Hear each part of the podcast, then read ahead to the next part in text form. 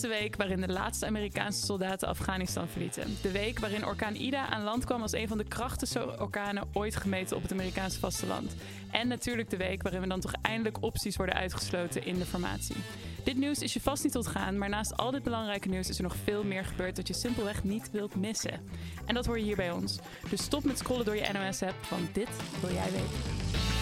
Ladies and gentlemen, we got him. Dat is toch niet te geloven? Dat is echt erg. Come on, it's we gotta be talking about Texas. Dat heb gestaan op een Facebook. You are fake news.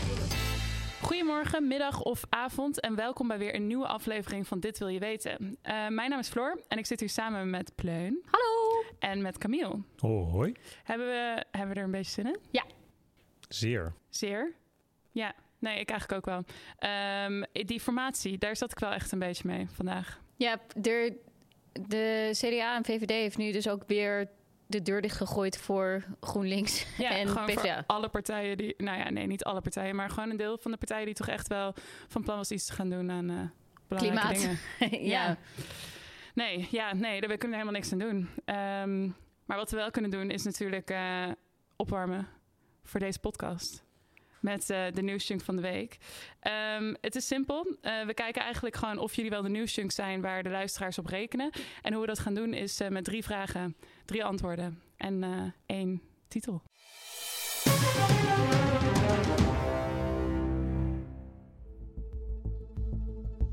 Alright, vraag 1. Eh, vandaag werd bekend dat de combinatie GroenLinks en PvdA door de rechtse kandidaat coalitiepartij wordt uitgesloten. Mogelijk is dit een reactie op Klavers vraag eerder deze week dat de andere partijen nu maar eens hom of kuit moesten geven. Stel nou dat Hoekstra en Rutte Klaver in plaats van hem uit te sluiten als antwoord hierop een bakje caviar hadden gegeven. Van welke vis hadden ze hem dan hom of kuit gegeven? Is dat A, de haring, B, de steur of is dat C, de zalm? B. B, ja. Jullie weten het ook gewoon. Ja, Zeker. ik wilde al zeggen, dit is de steur. En is het, is het hom of kuit? Oh, dat Kuit. weet ik. eh, Nee, ik dacht hom. Nou, ik dan, weet het niet. Dan denk ik toch misschien anderhalve Nee. punt voor Ja, Camille en dus- ja, ja, punt ja. voor Pleun. Want eh caviar is inderdaad de kuit, eh, dus de eitjes van de steur. En de onbevruchte eitjes zelfs. Dus als er bij jouw kuit, als daar hom bij komt, eh Pleun, dan gaat het gewoon helemaal mis met je caviar. Ze Hmm. moeten onbevrucht zijn. Ja, oké. We gaan meteen door. Vraag 2. Handen aan de knoppen. Een paar weken terug gingen we in de Ver van je bed show naar de gemeente Maastriel. Waar Lotte ons meenam in de wereld van de afpersing die medewerkers van een lokaal bedrijf al sinds 2019 in haar greep houdt. Deze week heeft de burgemeester van Maastriel de status als veiligheidsrisicogebied van de omgeving van dit bedrijf voor de tweede keer verlengd. Waardoor iedereen in de omgeving preventief gefouilleerd mag worden. Ehm, dit is niet zonder reden, bleek al de afgelopen tijd. Want bij politiecontroles zijn de afgelopen maanden meerdere keren vuurwapens en andere wapens in auto's gevonden. Welke situatie, dit is de vraag, heeft zich nog niet voorgedaan? Is dat A, eh, dat er is geschoten op huizen? Mhm. Is dat B, dat er huisdieren zijn ontvoerd? Of is dat C, dat er een handgranaat bij iemand naar binnen is gegooid? Wat is er dus nog niet gebeurd? Ik ga voor de huisdieren. B. Ik zie een hele verschrikte pleun voor Ja, mij. ik vind dit allemaal bizar. Ja, ja. Ehm, ik ga dan voor C. er is nog geen handgranaat bij iemand naar binnen Nee, gegooid. ik denk wel dat er geschoten is op mensen, op huizen. En ik denk dat er huisdieren ontvoerd zijn. Maar Ja. een handgranaat, dat was de grens. Nou, het blijkt dat die grens toch ergens anders ligt. En dat is precies de grens waar Camille hem heeft gelegd. Er zijn namelijk de huisdieren zijn, naar mijn weten in ieder geval, nog, eh, nog eh, de dans ontsprongen tot nu toe. Maar er is inderdaad, het is wel een bizarre situatie. Want er is geschoten op huizen, er zijn handgranaten bij mensen naar binnen gegooid. Laten we hopen dat het heel snel beter gaat in Maastricht. Om af te sluiten, vraag 3. Een van de vele sportbonden die Nederland rijk is, eh, heeft een oud-politicus kandidaat gesteld voor het voorzitterschap. En mijn vraag is: welke partijmastodont gaat voor welke bond aan de slag? Is dat A. Wouter Bos voor de Koninklijke Nederlandse Wielrenunie? Is dat B. Fred Teven voor de Federatie Oosterse Gevechtskunsten? Is dat C. Jacqueline Kramer voor, de waters, voor het Watersportverbond? Dat gaat onder andere over zeilen bijvoorbeeld. Ehm, of is dat D. Jan-Peter Balkenende, mijn persoonlijke favoriet, voor de Skateboardfederatie Nederland? Dat zou wel passend zijn. ja, toch? Na zijn mooie smak van dat skateboard. en, eh, Zo. Ik ga voor A. Ik, ik, zie Wouter Bos wel eh, in een wielrenpakje. Nee, ik wil hem helemaal niet in een wielrenpakje zien. Nee, maar toch ga ik voor A. Camille? Oh, ik, ja, het, het is dat ik denk dat Fred Teven de voorzitter is van de Federatie van Buschauffeurs. Dus ik ga toch voor Jacqueline Kramer. Jacqueline. Kramer. Ehm, dan heb je hiermee toch wel je eer gerept, Leun. Gefeliciteerd. Het is inderdaad Wouter Bos. Maar de winst, ehm, die gaat naar jou, Camille. Yes. En om dat te vieren beginnen we ook met jou. Nou,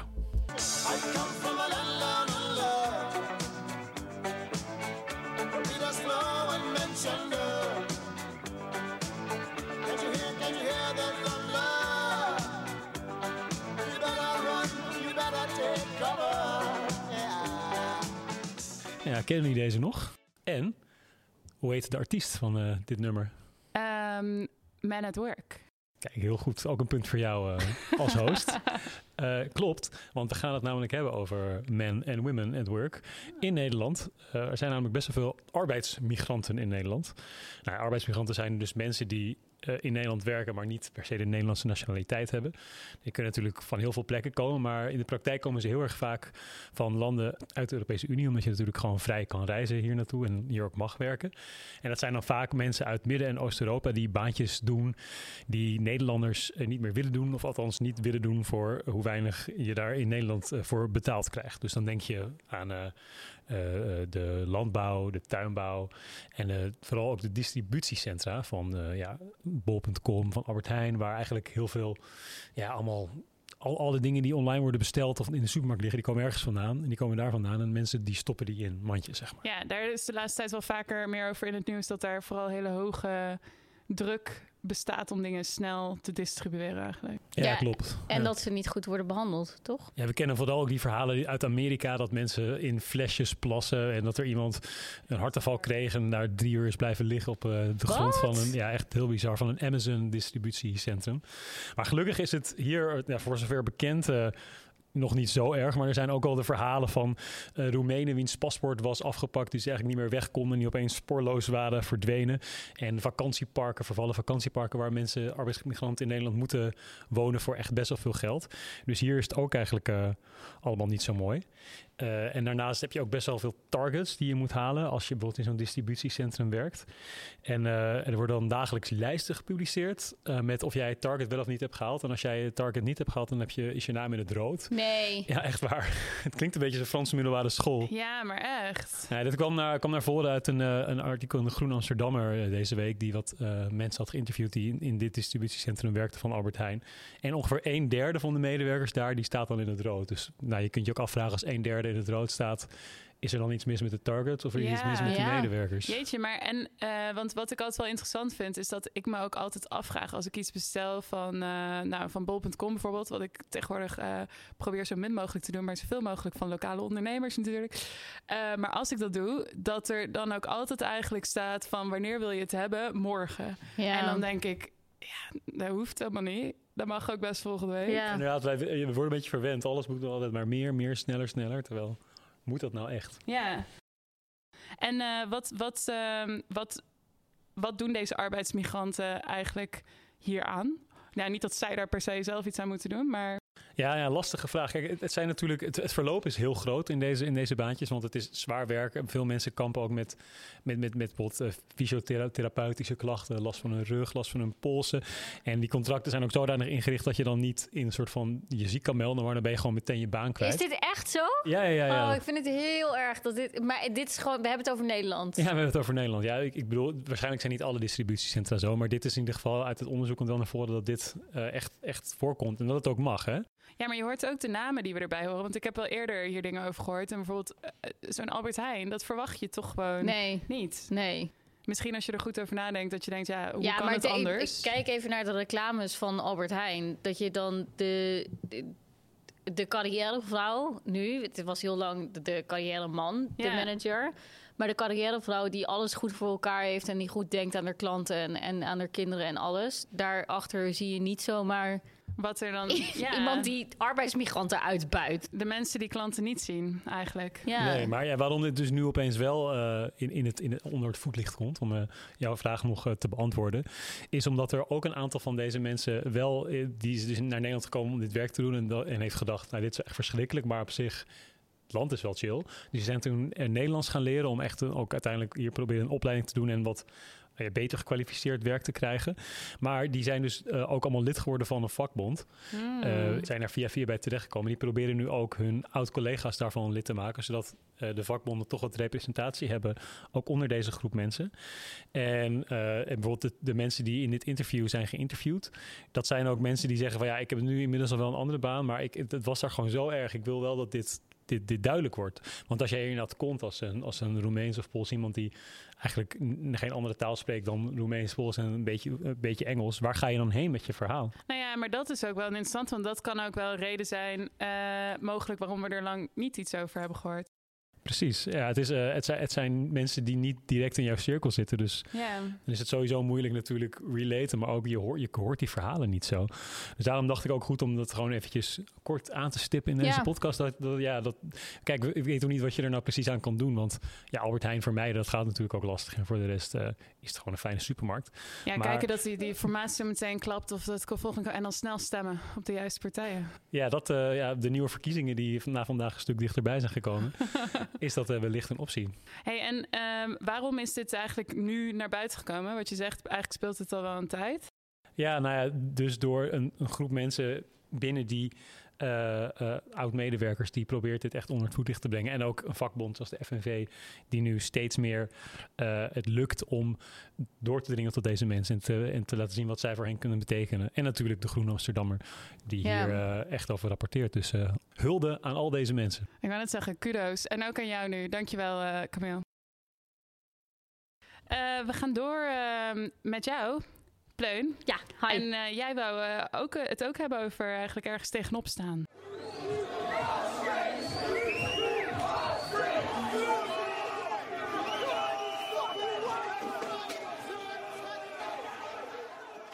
Mensen zijn ontevreden. het is te horen. Ja, en, en ehm, het is ditmaal niet in Nederland, maar eh, echt veel verder weg op de wereldkaart. Namelijk in Nieuw-Zeeland. Eh, Nieuw-Zeeland is net een, ehm, het- de Delta-variant geconstateerd. En het land staat Ze al lopen een bekend. stukje achter. Ja, ze lopen een stukje achter. En ze staan sowieso bekend om hun strenge coronabeleid.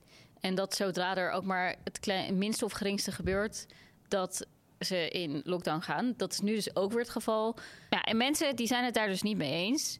En net zoals dat dat hier gebeurt, dat er op social media wordt opgeroepen tot actie. En om te laten weten, hey, we gaan hier niet in mee. Ja, Of ik doe niet meer mee. En ehm, er is heel veel, eh, heel veel campagne gevoerd op social media. Met people who see the bigger picture. Die echt weten wat er aan de hand is. De overheid houdt ons voor de gek. We moeten nu maar allemaal binnen blijven. Terwijl het helemaal niet nodig is. Corona, dat staat nergens op. La, la, la. En daarop is dus opgeroepen om te gaan demonstreren. De verwachting was dat er he- heel veel mensen zouden komen. De realiteit was dat er één iemand op kwam dagen. Eén persoon. Er kwam één persoon en, opdagen. en de organisatie. Nou ja, volgens mij was hij er. Misschien of dat was de organisatie, Oh, één man. persoon. Dat dat diegene was achter het Instagram-account. En ehm, er was dus heel veel politie was eh, op de been. En alles was afgezet en voor. helemaal voorbereid op alles. En toen was er dus één persoon. Uiteindelijk is die persoon dus naar huis gestuurd. En ja. ook nog eens naar huis gegaan met de overtuiging dat het inderdaad wel beter was om rekening te houden met de coronamaatregelen. Dus de politie Oh, bewaakt de orde en ook eh, het gezonde verstand. Ja, exact. Ja. Dus ehm, ja, eigenlijk goed nieuws. Goed nieuws, ergens. Goed nieuws. Terwijl Ja. het ook goed is dat mensen op straat eh, gaan om, om hun recht te beoefenen. Want Ja. het, eh, ligt gewoon vastgelegd in het Nederlands recht. En ik neem aan ook in het Nieuw-Zeelands recht. Om te kunnen demonstreren. En ik ben dus een beetje gedoken in de. Nou, niet zozeer geschiedenis, laten we dan zeggen recente geschiedenis van, van het Nederlandse demonstreren.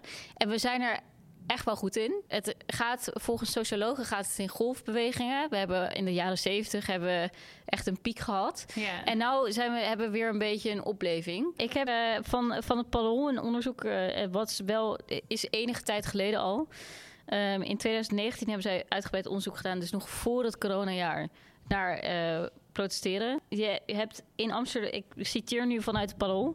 In Amsterdam werden in 2014 220 demonstraties aangemeld bij de gemeente.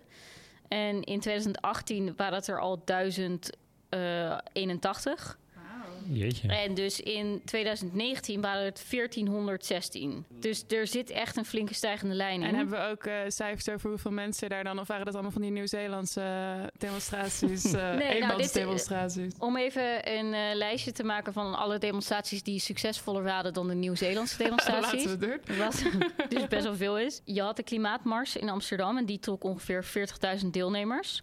Ik Terwijl er het dus die dag stroomt van de regen. Ja, ik was Ik, er. ik weet het ook Ja. nog, ja. Dat was Ja. heel dat. Zo nat en koud. Ja, ik weet ook dat een Ajax-protest tegen het feit dat voor de uitwedstrijd tegen ADO Den Haag er te weinig kaartjes waren, was drukker bezocht dan de Nieuw-Zeelandse. Anti-lockdown. Ik dacht even dat je ging zeggen dat de klimaatmars... Toen dacht ik, oh my god, het gaat niet de goede Nee, nee, nee, nee, nee, nee, nee, nee, nee, nee, nee. Dat protest was dus succesvoller dan het Nieuw-Zeelandse Nieuw-Zeeland. protest Maar goed, eh, als wij hier nu lockdown. met z'n drieën op straat gaan staan en roepen... hou op met Ja. cashewnootjes, zijn we ook succesvol. Maar de- ook dan ben je dus al een demonstratie. Want het is dus vastgelegd in de grondwet, artikel 9, dat iedereen vanaf één persoon Oh. die het, het niet eens is, eh, eens is met iets, die, ehm, die kan al demonstreren. Wauw. En eh, heb je ook iets gevonden over welke thema's dan die demonstraties... Is dat nog veranderd? Of is het eigenlijk altijd een linkse hobby eh, geweest en gebleven? Nee, het is niet alleen maar een linkse hobby. Want als je ook kijkt naar de Ajax, het Ajax-protest tegen, Ja. tegen de kaartjes en ADO Den Haag. Nee, want de reden dat ik het vraag is omdat natuurlijk als wij nadenken over de grote demonstraties van de afgelopen eeuw, dan denk ik vooral aan anti-kernwapens, aan eh, nou ja, wat nog meer, de kraakprotesten. Ik kom uit Nijmegen, dus dan ga je over dat soort dingen.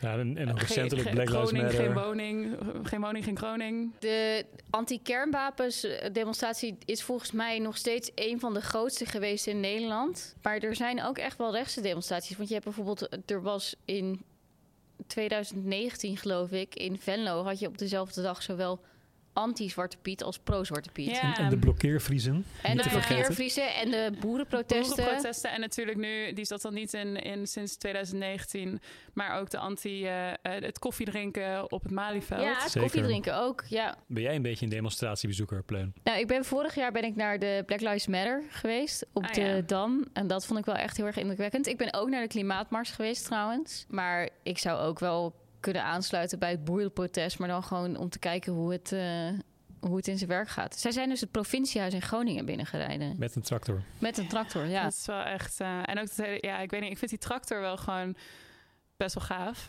Ja, Ehm, maar ook wel een beetje disruptief in een manier dat ik denk weinig constructief. Ja, het is het gewoon geweld gebruiken. Ja, eigenlijk wel.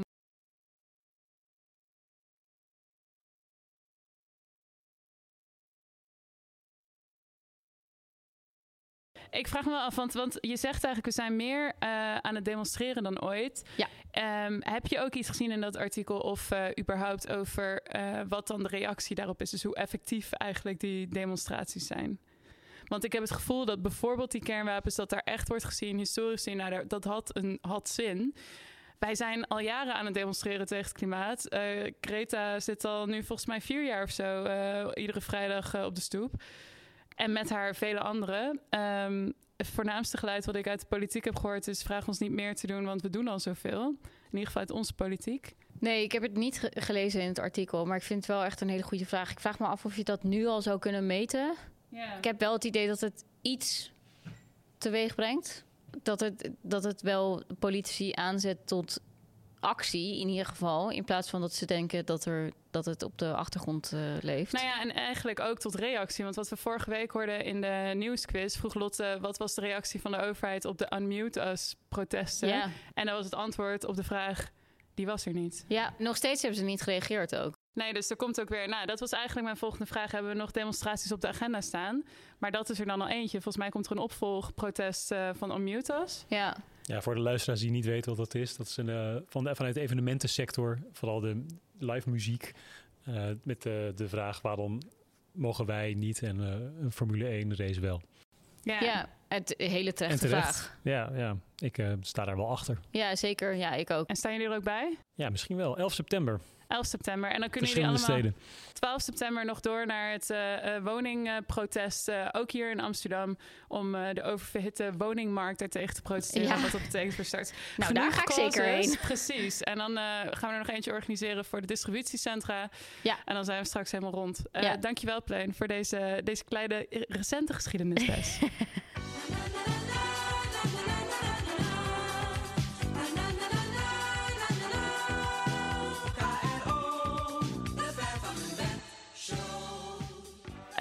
nou, ik zou zeggen, tijd uh, van de recente geschiedenis gaan wij naar uh, een van de plekken in Nederland waar we met onze Ver van je bed show komen.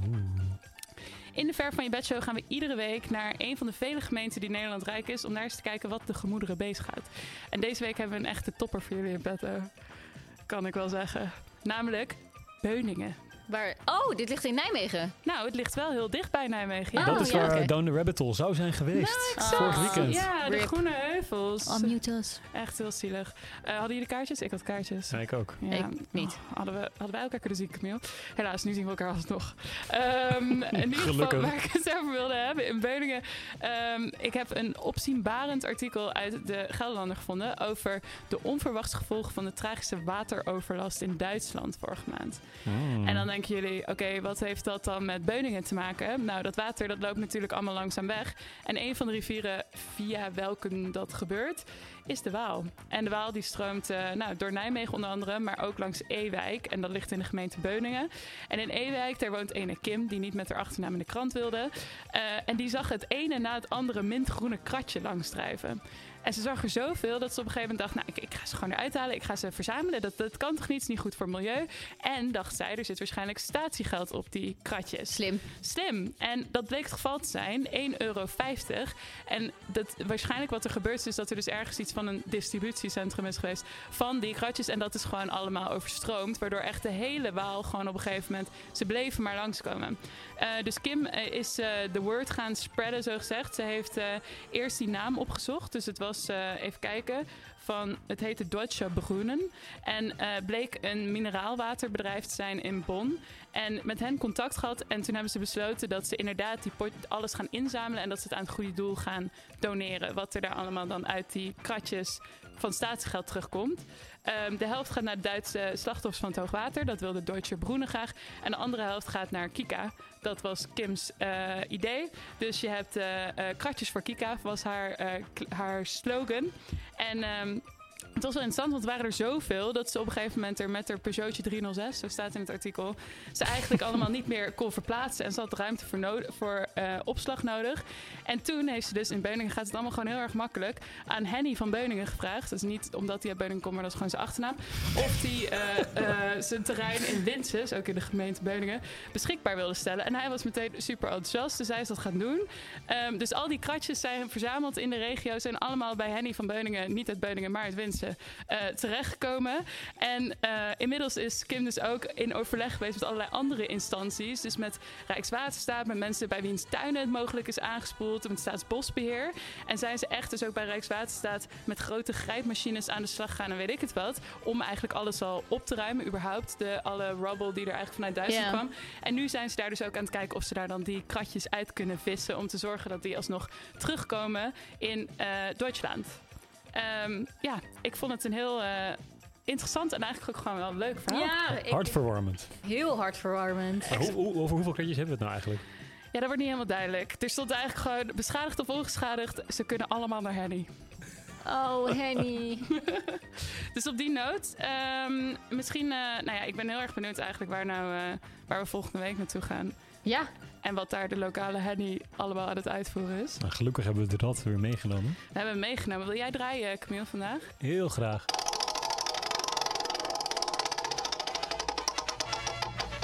Oh, dit is leuk. De Ronde Venen. De Ronde Venen. Wat dicht, is dicht dit? bij eh, ons huis in ieder geval. Oh, jij kent dit? Ja, dat is de gemeente met eh Vinkenveen, Meidrecht, Ah. eh Plassen. Allemaal Oh, daar.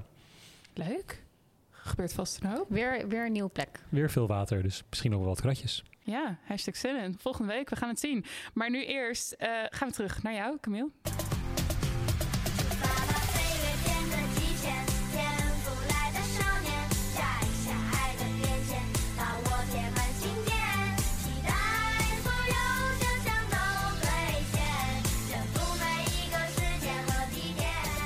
Kennen jullie eh, deze tune?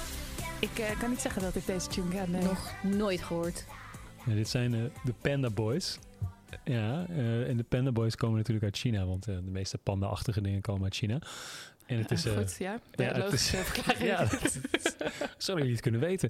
En het is eh, ja, een Chinese boyband dus. En heeft maar drie dagen bestaan. Drie Eh, dagen. Ja, dat is eh, best eh, een jonge band. En dat is niet het enige wat jong is aan deze band. Want ook de leden van de band waren echt heel jong. Ja, je- het waren ook een beetje de jonge stemmetjes die je net hoorde. Maar de jongste van hen was zeven en de oudste was elf. Zeven jaar oud. Ja, ja, Oh. dat, ja dat is wel bizar. Wat, wat, denk je, wat is je eerste gedachte als jullie denken aan een boyband met dit soort jonge jongens? Is dat legaal? Ik vind het schattig, maar ik denk dat jouw vraag logischer is. Alsof het diertjes zijn. Pleuns favoriete onderwerp. Ja. Nee, ja, het, de meeste Chinezen vonden, eh, ja, ik weet niet of ze erover na hebben gedacht of het legaal is of niet, maar ze vonden het wel echt belachelijk dat kinderen van deze leeftijd al eh, commercieel geëxploiteerd zouden worden. Eh, dus nou ja, daarom moest na drie dagen het doek al vallen voor deze band. Dat is op zich ook wel logisch, want boybands of girlgroups zijn vaak echt super winstgevend. En ja, dat komt omdat, voor een groot deel omdat ze gewoon echt van die hele fanatieke fans hebben. wier idolatie soms echt religieuze vormen aanneemt. Dus die kopen gewoon alles en die willen, die kan gaan naar alle concerten. Eh, dat zie je ook op zich in Nederland wel hoor. Is niet alleen een Chinese ding. Bijvoorbeeld staatplaatsen voor de Amsterdamse show van de K-pop band BTS in de Ziggo Dome. Oh, ja, daar heb ik wel even gehoord. Ja, dat is natuurlijk- K-pop is uit Korea, dus niet helemaal Chinees, maar gewoon om aan te geven hoe ver dat kan gaan. De staatplaatsen die, die kosten 180 euro of 250 euro voor een VIP-ticket. Nou, voor dat bedrag zou ook een heel weekend naar Lowlands kunnen. Ja, maar ik Eh, weet niet hoe dat vroeger... Ik had, ik had vroeger ook eh, ehm, een zaklamp van de Spice Girls. Ja, precies. En je hebt ook nog dit soort Ja. artikelen. En je hebt, Maar eh, was die 180 euro? Nee, maar toen waren kaartjes ook wel duurder. Dat voelde echt niet als iets wat ik zou kunnen doen. Nee, precies. Maar om aan te geven, gewoon, het is echt, er zit gewoon heel erg veel geld in Ja. deze industrie. En ja, als jongetje van zeven, ja, dan ben je daar gewoon echt, eh, echt niet heel erg mee bezig. Dus vandaar is het ook wel logisch. Wat ook wel interessant is, eh, wat de NRC eh, eh, aankaart, is dat eh, deze diehard fans zich heel erg online verenigen. Dus je hebt allemaal een soort van echt eh, online ja, Facebook-pagina's of Weibo-pagina's heet het dan in China, de Chinese Facebook. En eh, deze fanclubs die willen echt het beste voor hun idolen. En zo is er ook een voorbeeld van een fanclub die dan geld inzamelde Mhm. om eh, de foto van, een foto van hun idool op een reclame billboard te krijgen. En ze kopen gewoon allemaal specifiek dan één nummer, zodat dat nummer het hoogst in de charts komt. Ze, ze willen echt gewoon hun idool helpen. Ja, dat is natuurlijk op zich. Dit lijkt, heel, dit lijkt heel erg leuk. Alleen omdat deze groepen zo goed georganiseerd zijn, is de Chinese overheid daar niet zo blij mee. Want dat zijn En gewoon met de groepen bedoel je de, de, de zanggroepen of de fangroepen? de fangroepen, de fangroepen Mm. van deze popsterren. Want het zijn dus allemaal eh, jonge mensen die soort van echt religieus een, een groep of een, een, een ster aanhangen. En die zijn supergoed georganiseerd. En Als ware het de grote leider. als ware het de grote leider, ja. En eh, de grote leider is dan niet eh, Xi Jinping, maar is dan eh, ja, een, een of andere boyband of een of andere zanger. En als die opeens iets zegt wat Xi Jinping niet zo'n goed idee vindt en al die fans gaan dat doen, ja, dan is het een beetje gevaarlijk. Dus die Chinese overheid heeft nu echt besloten om echt op te treden tegen deze fangroepen en door ze eigenlijk steeds minder vrijheid te geven. Dat is wel een interessant iets dat aan het licht is gekomen. Want eh, op wat voor manier zijn ze dan aan banden gelegd? Mogen ze niet meer eh, samenkomen? Of mogen ze... Ja, dat deden ze al niet. Ze waren vooral online. Ja, wat een van de manieren eh, waar, waarop ze aan banden worden gelegd, is dat de, de groepen waarin ze actief zijn, worden steeds beter gecontroleerd. Door de Chinese overheid, die natuurlijk niks is echt helemaal geheim, alles wat je daar op die publieke platforms doet. En daarnaast zijn er bijvoorbeeld heel veel apps waarmee je dan makkelijk eh, likes kunt geven aan jouw artiest. En die kun je dan downloaden in de App Store, waardoor het ook extra leuk is om in zo'n fanclub zitten, dat je allemaal lekker samen met dingen gaat liken. En dat, dat kan nu ook allemaal niet meer door zeg maar, de appeal van die fanclubs een beetje naar beneden te halen. En is dat iets ehm, wat, in, eh, wat specifiek is? Je zei net, je had het al even over K-pop, maar is het iets specifiek voor misschien eh, Oost-Aziatische landen? Of eh, zien we dat soort dingen ook in Nederland gebeuren? Dat die fangroepen zo actief en zo ehm, erg voor hun, eh, hun idool in de bres springen, op de bres, In de bres. tussen spres. Nou ja, in principe is, is gewoon het, het echt groot, groot fan zijn van iets is van alle tijden. Alleen ik denk dat massaliteit eh, natuurlijk nog groter wordt eh, door deze tijd van digitalisering. En eh, die mate van organisatie is in, in ons land niet zo'n groot probleem, maar in China waarschijnlijk wel. Ja, want wat is dan precies het probleem? Is dat dan dat die fans ertoe in staat zijn om zichzelf heel goed te organiseren? Of? Nou, in het artikel van de NRC van uh, Galli van Pinksteren eh, haalden ze een mooi voorbeeld aan. Een, populaire Chinese zanger die 50 miljoen fanclubleden heeft. Die werd gearresteerd wegens verkrachting van minderjarige fans. Niet een heel erg fraai iets eh, om, mee gearresteerd te worden. En een fan die dat niet geloofde, die tweette iets in de trant van ja, dat er meer fans waren dan politieagenten. Van ja, er zijn 2,5 miljoen politieagenten, maar er zijn 50 miljoen fans. Oh, Het lukt, gaat ons sowieso lukken om uit de gevangenis te krijgen. Weet je? En ja, met van dat soort tweets krijgt een overheid, en zeker een, een totalitaire overheid, waarschijnlijk Ja. kriebels. Dus dat, dat, dat soort voorbeelden moet je aan denken. En ik, ik las toevallig afgelopen week ook dat er in eh, China, ehm, eh, wat was er nu? Er werd ook iets anders aan banden gelegd waarvan ik dacht, huh, oké, wat ook de jeugd eigenlijk beïnvloedde. Dat ging namelijk om hoeveel jongeren eh, aan videogames mochten spelen. Dat dat nog maar anderhalf uur per dag mocht of zoiets. Of per Mhm. week misschien zelfs. Ja, drie uur per week maximaal. Drie uur per week. Is dat iets? Zien we dat? Zijn we, zien we hier een soort van eh, eh, überhaupt de jeugd onder controle houden, groter verband? Of ben ik dan dingen aan elkaar aan het verbinden die niet bij elkaar horen? Nou, het middel, repressie, is hetzelfde. Alleen in het geval van de videogames ging het niet echt om die organisatie, maar vooral om de negatieve gevolgen die gameverslaving heeft op jongeren. Dat is namelijk niet productief voor de economie. Dus moeten ze maar wat anders gaan leren doen. En hier gaat het echt om een soort van angst dat eh, de organisatie van jongeren een gevaar kan zijn voor, de, voor het regime. Ja, en, en ik kan me ook voorstellen dat, dat die jongeren die hier dus allemaal helemaal georganiseerd zijn, dat niet meer mogen, dat die hier ook wat van vinden. Hebben we daar nog iets van gehoord?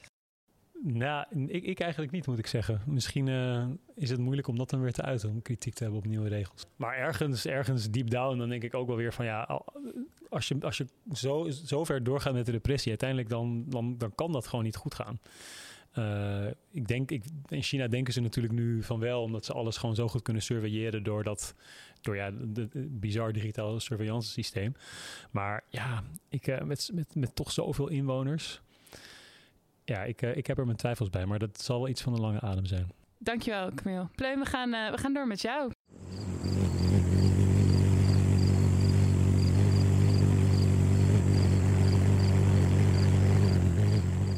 Ja, jongens, jullie hoorden het eh, zwoele geluid van een kolibrie. Heel dat was het. Ja, zoemend ook. Het Mm. brommende geluid dat een kolibrie maakt als, eh, als hij of zij vliegt. En ehm, ik kom zo terug op de soundbite en waarom dat relevant is voor dit nieuwstuk. Maar ik ben eigenlijk wel benieuwd als jullie bijvoorbeeld s'avonds laat op straat rondlopen. En dan richt ik me eigenlijk, sorry Camille, even tot Floor Mhm. als medevrouw hier. Mhm. Voel je je dan veiliger als je je op een bepaalde manier kleedt? Zijn er manieren waarop je je ervoor zorgt dat je je veiliger voelt? Ehm, ja, zeker. Ehm, ik heb vaak gedaan dat ik, eh, als ik s'avonds vooral in mijn eentje fiets bijvoorbeeld. En ik heb eh, dat ik mijn haar in mijn jas doe, zodat je geen lang haar over je jas hebt hangen. Dat is denk ik één voorbeeld. Ehm, en sowieso ook wel een beetje nadenk, maar ja, dat, ja, wat je aan hebt. Maar vooral dat soort dingen, denk ik, in wat je eigenlijk nog kan veranderen op een moment dat je al ergens bent. Ja, precies. Ja, ik heb, wat ik dus zelf ook wel heel vaak heb gedaan, is mijn sleutels tussen Ja. mijn handen. En dan op zo'n manier dat ze dus uitsteken tussen je vingers. Ja, als je echt op spooky plekken bent, dan eh, weet ik ook wel wat de snelste manier is om zeg maar mijn slot van mijn stuur af te Ja. tengelen. En Ja, je- ja. ja. En jij, Camille? Dit is echt heel sick dit. Eh, nee, ja, ik eh, maak me daar niet zoveel zorgen over. Ik moet eigenlijk moet ik gewoon zeggen, nee, ik, ik ben een jongen met lang haar. Ja, misschien dat dat nog wel werkt. In ieder geval dat je iets verandert aan je uiterlijk om ervoor te zorgen dat je minder kwetsbaar bent. En het is eigenlijk heel cool, want wetenschappers zijn er dus achter gekomen dat vrouwelijke kolibries dat die eigenlijk hetzelfde doen. Ehm, die verkleden zich gewoon met hun verendek als man om ervoor te zorgen dat ze rustig nectar uit bloemen kunnen halen. Zonder dat ze lastig worden gevallen. Zonder dus dat ze lastig gevallen worden door, door de mannetjes die zich blijkbaar die het gewoon niet goed opgevoed zijn en zich niet kunnen inhouden. Ik wou net zeggen, is helemaal geen mooi nieuws. Dat betekent dat wij niet de enige soort zijn waar Nee, die exact. gewoon onderdrukt worden. ja, weet je, Maar, maar sorry, dat, dat is wel... Kijk, want ik doe mijn staart eh, of mijn lange haar in mijn jas. Maar dat is niet helemaal, zeg maar, de extent of it voor een kolibrievrouwtje. Dat is gewoon een andere kleur weer. Ja, zij, zij zorgen dus voor dat hun veren, die normaal wat doffer zijn, dat die veel feller worden. Want het is dus zo dat excentrieke kleuren ehm, bij dieren, dat valt heel erg op. En je ziet vaak dat mannetjes dus hele, bijvoorbeeld een pauw, hele excentrieke kleuren heeft om ervoor te zorgen dat hij goed opvalt. Dat hij goed lekker valt bij de meisjes en eh, dat hij veel kans heeft op voortplanting. Ja, want eigenlijk zijn wij zo ongeveer de enige in het dierrijk... waar, waar de vrouw zich flamboyanter... Ja. eh, in, in, de, in de regel flamboyanter uitdost eigenlijk dan, Ja. eh, dan Ja, normaal zijn het de mannetjes. En vooral bij vogels is het zo dat de mannetjes veel flamboyanter zijn dan de vrouwtjes. En hoe de kolibries dat dus oplossen is eigenlijk gewoon net zo flamboyant zijn. En ervoor te zorgen dat als er een andere kolibrie langs vliegt, terwijl zij aan het eten zijn, dat die dus niet denkt, oh, dit is een vrouwtje, zij is kwetsbaar. Dus dat als er een mannetje langs vliegt, dat, dat hij dan niet haar gaat lastigvallen. Dat hij niet doet van... eh hey, hey, pst, Nee. hey. ja, precies. Dat doen ze dan dus niet. En ehm, het coole aan dit onderzoek is dat er heerst een bepaald paradigma binnen de wetenschap en dan vooral met, na, met betrekking tot evolutieleer en voortplantingssystemen. Dat mannetjes dus flamboyanter zijn om eh, beter te kunnen paren en dat vrouwtjes per definitie dat niet zijn. Dus eigenlijk wordt een vrouwtje al heel snel weggezet als niet interessant om te onderzoeken, want zij is er gewoon om kinderen te baren en dat is het. En dit onderzoek is nieuw op twee manieren. De wetenschappers die stellen dat het niet is vanwege een eh, seksuele functie, maar vanwege een sociale functie, dat de vrouwtjes dus flamboyanter zijn. Het is niet om een voordeel te behalen in, in een voortplanting. Het is om ervoor te zorgen dat ze gewoon normaal kunnen eten Ja, zonder dat mannen hun precies. lastigvallen. En eh, waarom het ook nieuw is binnen dit paradigma, wat Darwin heeft verzorgd door ehm, als een pijlen te richten op mannetjes. Nu worden de pijlen eigenlijk eindelijk gericht op de vrouwtjes. En natuurlijk is het heel interessant dat die mannen dat ze er zo goed uitzien en dat ze zo hun best doen en eh, torens bouwen en weet ik het, om, om een vrouwtje te bemachtigen. Maar dit is een van de weinige onderzoeken die zich dus compleet richt op het gedrag van vrouwtjes binnen een eh, dierensoort. Dus dit onderzoek is niet alleen heel leuk, maar het is ook nog eens best wel baanbrekend. Ja, en, en je noemt net Darwin en je zegt eigenlijk dat eh, paradigma eh, of een soort van de heersende eh, ideeën die hij daarmee Ja. begonnen is. Was hij zo all about the boys? Nou, het is. Ik geloof niet dat hij vrouwen niet leuk vond. Die woorden wil ik hem niet in de mond leggen. Maar ik denk gewoon dat hij zo gefascineerd was door het feit dat mannetjes zo hun best doen om maar nazaten voor te kunnen brengen. Dat hij heeft gezegd van oké, die vrouwen die zijn er gewoon.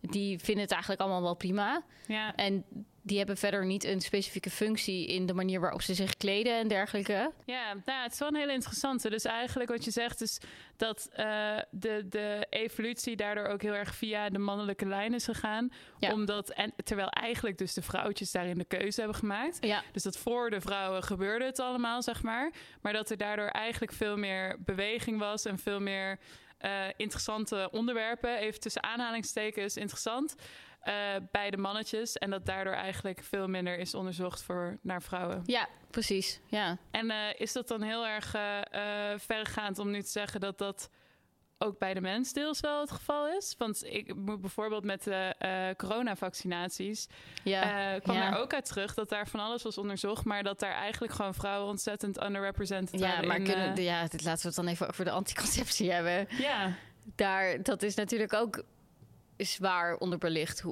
Of de reden dat er enkel anticonceptie is voor vrouwen is omdat mannen zeiden: Oh, we hebben geen zin in de bijwerkingen. En toen zijn ze maar gewoon voor vrouwen gaan ontwikkelen. ja, nou ja, dus eigenlijk is het soort van, nou ja, de vraag is. Is die, die connectie te maken? Want als ik je wel goed Ja, hoor, misschien- dan, dan gaat het er natuurlijk wel om dat wij, wij zijn eigenlijk de flamboyanten. Dus als je hem helemaal doortrekt, dan eh, had... eh, nou, misschien... eh, ik heb wel iets over Darwin gelezen dat hij wel echt van flamboyante vrouwen ook hield. Dus misschien dat daar die vergelijking wel klopt.